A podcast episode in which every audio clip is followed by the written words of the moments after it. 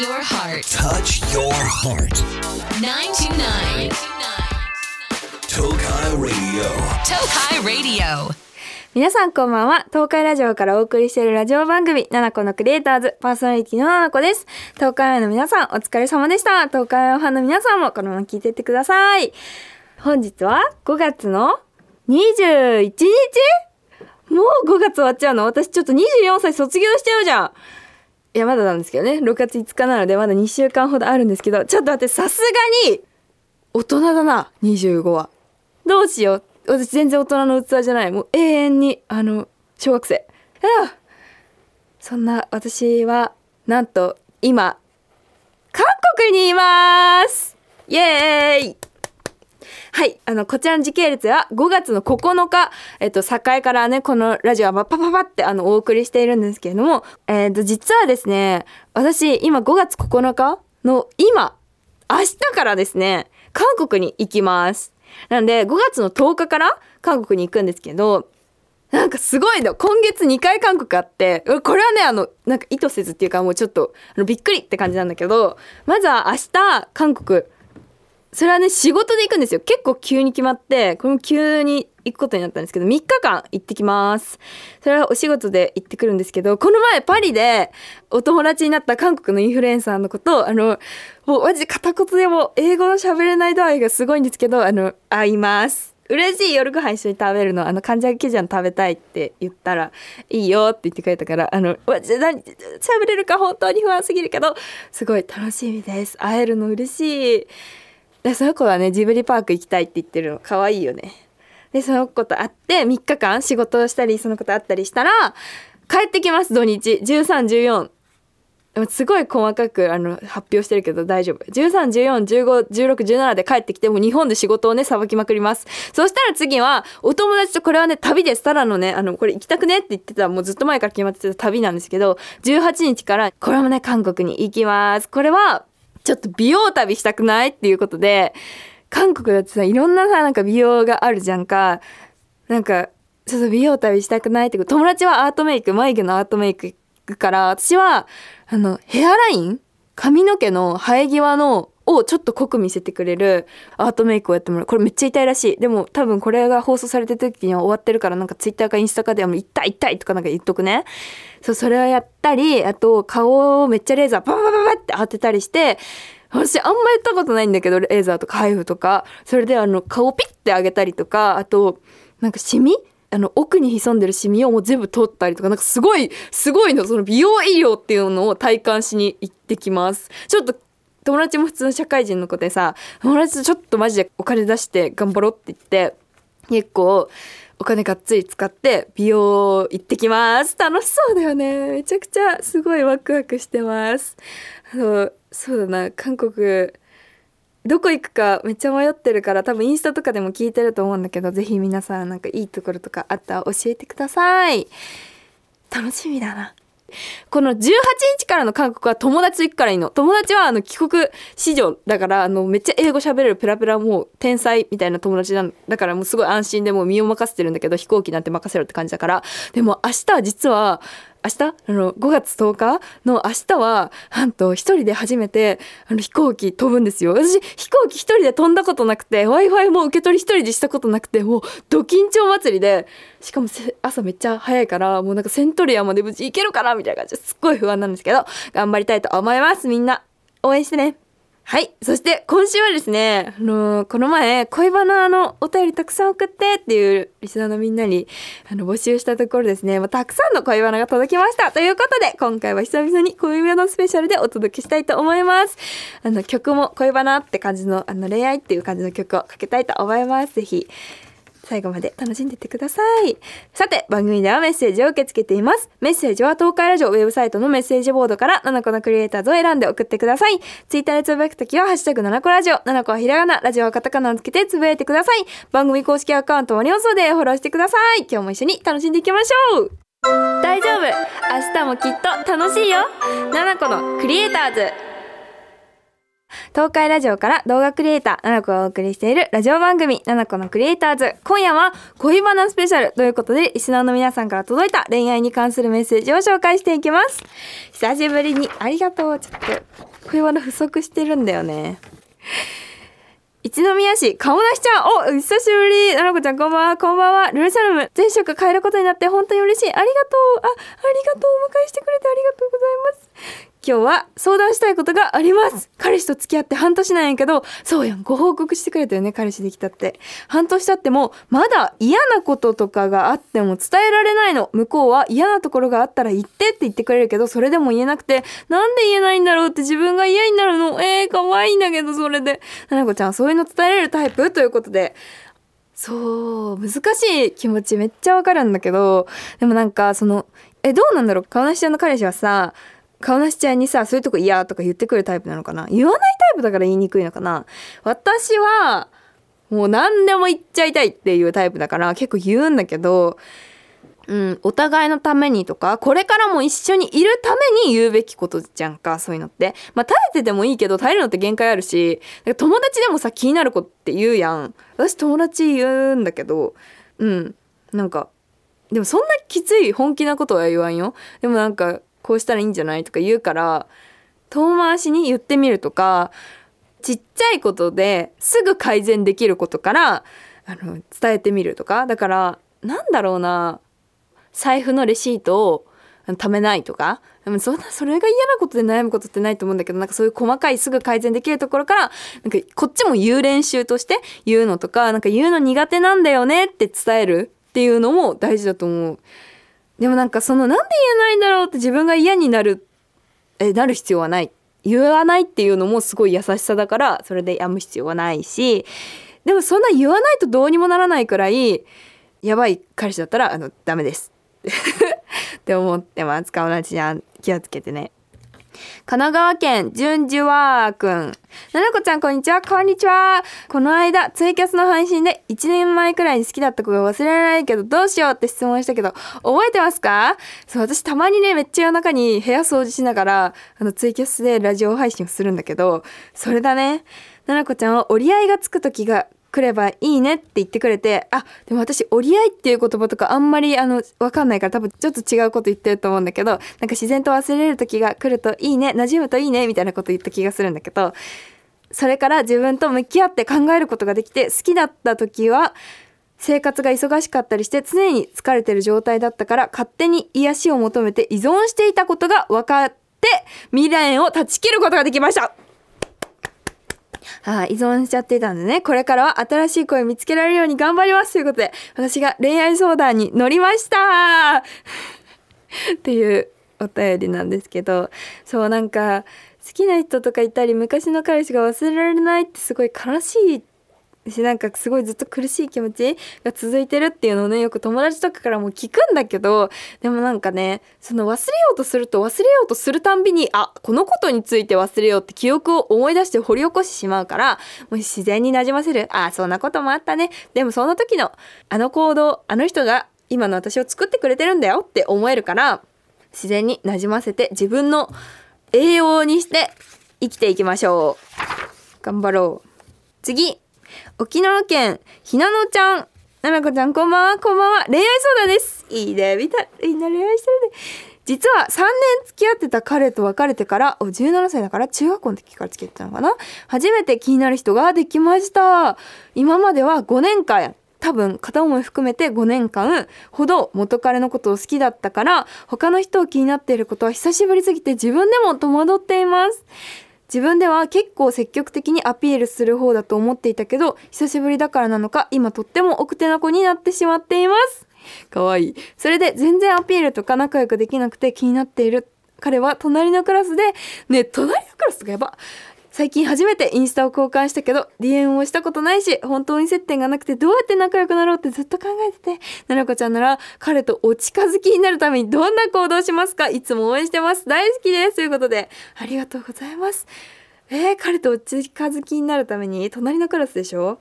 うーん。私はね結構あのインスタとかこういう DM とかでは喋れるタイプなんですけどいざ人間を目の前にすると喋れないから DM 一回したいんだよね。でもなんか隣のクラスの人に突然 DM ってちょっとびっくりとかうえってなる人もいると思うからなんかあの周り固めれる人いたりしないかな。友達とか隣のクラスにいる友達に相談するとかあとは高校生ならワンチャン体育隣のクラスと合同だったりしない？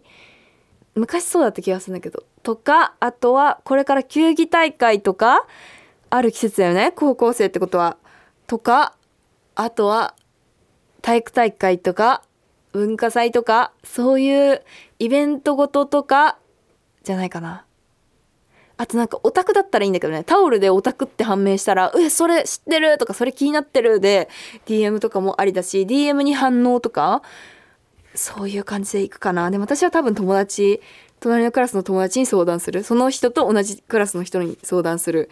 スパイみたいな感じで送り込む気がします。頑張って。次。名古屋市西区親指90度ちゃん。お。私も親指右手親指90度になるんだよね。ななこちゃん、スタッフの皆さん、リスナーの皆さん、こんばんは。早速相談なのですが、私には彼氏がいて、その彼について相談があります。ってね。実は、彼が自分の顔や身長のコンプレックスの多さに落ち込むことが多いのです。それが悪いってわけじゃなくて、私も含め誰しもコンプレックスに悩んだことは絶対にあるので、なんとかポジティブになって悩むことが少なくなってほしいんです。いくら褒めても、そんなことないよ。俺はそんなんじゃないよ。って悲しそうな顔をするので、なんとかしたくて。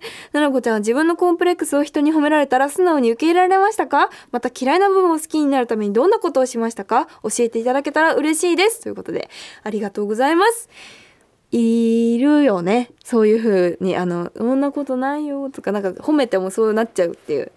でもね、私も実は昔そういうタイプで、まあコンプレックス動画でもよく言ってるんだけど、本当に多かったから、髪型可愛いって言われても髪質終わってるからとか、なんか目可愛いって言われてもアイプチしてるからとかなんかそういう感じで言っちゃってて昔。でもなんかそれって褒めてくれた人に対してちょっと失礼じゃないとか、褒めて、せっかく褒めてくれた人の気持ちを不快にさせちゃうんじゃないっていうことに、を思ってから私はやめるようにしたんだけど、でもなんか、謙遜の上位互換みたいな感じで、そういうのが正しいって思ってるパターンがあるんだよね。本当は自分もなんかそこまで苦しんでないけど、でも、そうやって言ってもらえたら、反射的にこう返さなきゃいけないみたいな感じで彼氏は言っちゃってるかもしれない。あと、褒められるのって恥ずかしいから、その恥ずかしいから、なんか謙遜上位互換みたいになっちゃってる可能性があるから、こっちがそこまで悩まなくてもいい気がする。あと、コンプレックスを褒められて、そうだな昔はなんかちょっとそのそんなわけないだろっていう風に思った時もあったけどやっぱ自分のことと向き合ったりとかなんかこうコンプレックス可愛くなれるように頑張ろうって思うとその頑張れば育つ伸びしろが大きいってことだから コンプレックスって。でも向き合ったり自分のコンプレックスを解消しようって思わないと私はなかなかそのポジティブな気持ちになれなかったから、まあ、コンプレックス一緒に解消しようもちょっとしんどいかもしれないんだけどそうだな私は素敵だと思ってるよとか言うといいかも私は身長が割と最近までコンプレックスだったんだけど身長？身長？背の高さ？私160センチあって平均なんだけどでも私の顔面からもっと小さそうに見えるらしくてなんか初対面の人になんかデカとか言われることが多くてすごい嫌だったんだよね。だけどもちろんなんか身長って変えれるものでもないしさ、うん、すごい変えれないものじゃん。だし一生向き合っていくものだからなんかずっとコンプレックスに思ってるのも嫌だなと思って最近最近っていうか最近すごいやっと好きになれたんだけどなんかそれも自分の身長ってやっぱ自分しかないなとかなんかそういうのを考えたり友達と話してて友達に褒めてもらったりとかその服上手に着れるのすごいいいねとか言ってもらえるようになって好きになれたからやっぱこの褒めも積み重ねだからもう毎回褒めてあげるとか私は本当にいいよっていいって思ってるよっていうことを伝えるのもいいんじゃないかなって思います。難しいけどねすごい心の優しいお二人だと思うので幸せに過ごしてください。この後もまだまだ恋バナ続きます。ラジオは耳で聞くんじゃねえ。心で聞くんだ。ナナコのクリエイターズ。今夜の7個のクリエイターズは恋バナスペシャルということでリスナーの皆さんから届いた恋愛に関するメッセージをまだまだ紹介していきます。嬉しいな。豊田市つばきちゃんななこちゃんこんにちはこんばんは。こんにちはこんばんは。実は誕生日の次の日あこの前誕生日だったね。おめでとう。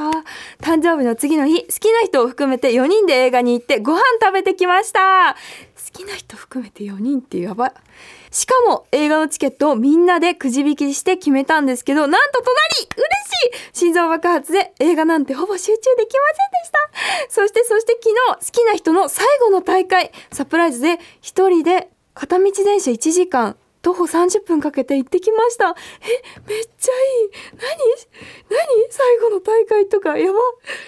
1試合目間に合わなくて2試合目しか見れなかったけどめちゃくちゃかっこよかったです。惚れ直しました。LINE で友達に後押しされて差し入れも直接渡せました。えー、めっちゃいい。もうさなんかうれなんかもうテンション上がりすぎてさ腕まくりしてるもん。来てくれたの？って言われて来ちゃったって言ったらえ来ちゃった？やば。って言ったらありがとうって言ってもらいました。本当に行ってよかった。すごい一人で勇気めちゃめちゃ出して行ってきたんです。一生の思い出になりそうです。いいね。もうニヤニヤ、ニヤニヤが止まらないんですけども。高校3年生かな？最後の大会だから。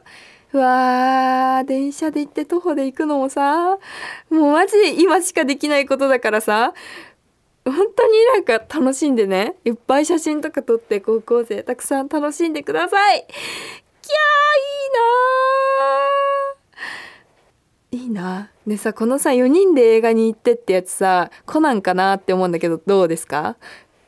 私はコナンだと思ってます。コナンかな？何も書いてないしヒントないんだけどなんか男女4人でみんなで見るんだったらコナンかなって思ってコナン見に行きたいな。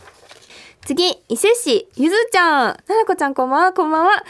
高校入学してからそろそろ1ヶ月。おお。人見知りで不安だったけど仲のいい子たくさんできて毎日忙しいけど学校生活充実してます。部活はチア部に入りました。ななこちゃんが大学でチアをやっていて憧れだったのでこれからの活動が楽しみです。嬉しい。嬉しいね。あの人の人生をちょっと私が決めちゃったみたいな気分になってる。すごい嬉しい。と相談があります。小名中出身。高校で初めてクラス同じになって仲良くなった男の子がいて学校では席が遠くてあまり話してないけどよく LINE で話をしています。唯一素でいられる人で相談にも乗ってくれる優しい人です。うわ性格も似ているからか話すようになって1週間少しで遊びに行ったりお互いにすごく気が合うよねと話したりするくらい仲良くなりました。うわ実は最近その人から可愛いって言われたんです。おわ LINE でだったけど言われ慣れてなくてびっくりしました。だけどその男の子は私とも仲のいい女の子が美人だと言っていて初めてこんなに気になる人なので可愛いと美人って何が違うのかなって考えてしまっています。ななこちゃんにとって可愛いと美人の違いは何だと思うのか意見を伺いたいです。ちなみに私は身長高いので小動物みたいだからというのはないと思っています。なるほど。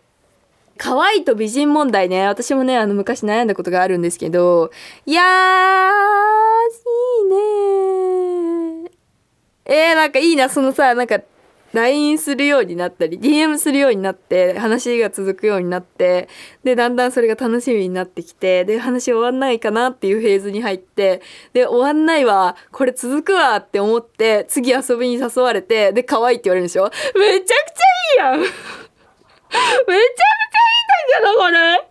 いいなーなんかその感覚やば。で、学校ですれ違ったりするんでしょ？やば最高私も行きたいわ。それを見に。なんかみんなのことを、うっちょっと行きたい喋れよとか言いながら行きたいなって思うんだけど、可愛いと美人の違いだよね、そこは気になるのは。これ絶対あの両方いたから安心してほしいんだけど、うん、なんか美人は、なんか可愛いよりも言いやすい気がする。え、わかんないわかんないけど。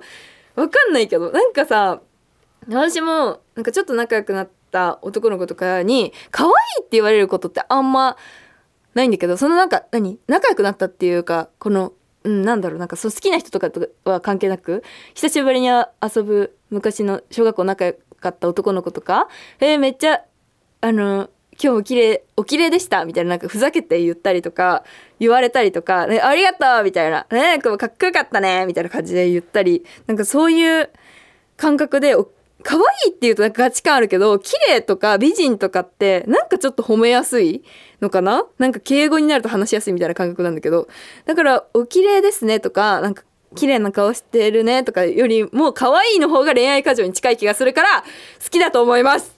大丈夫。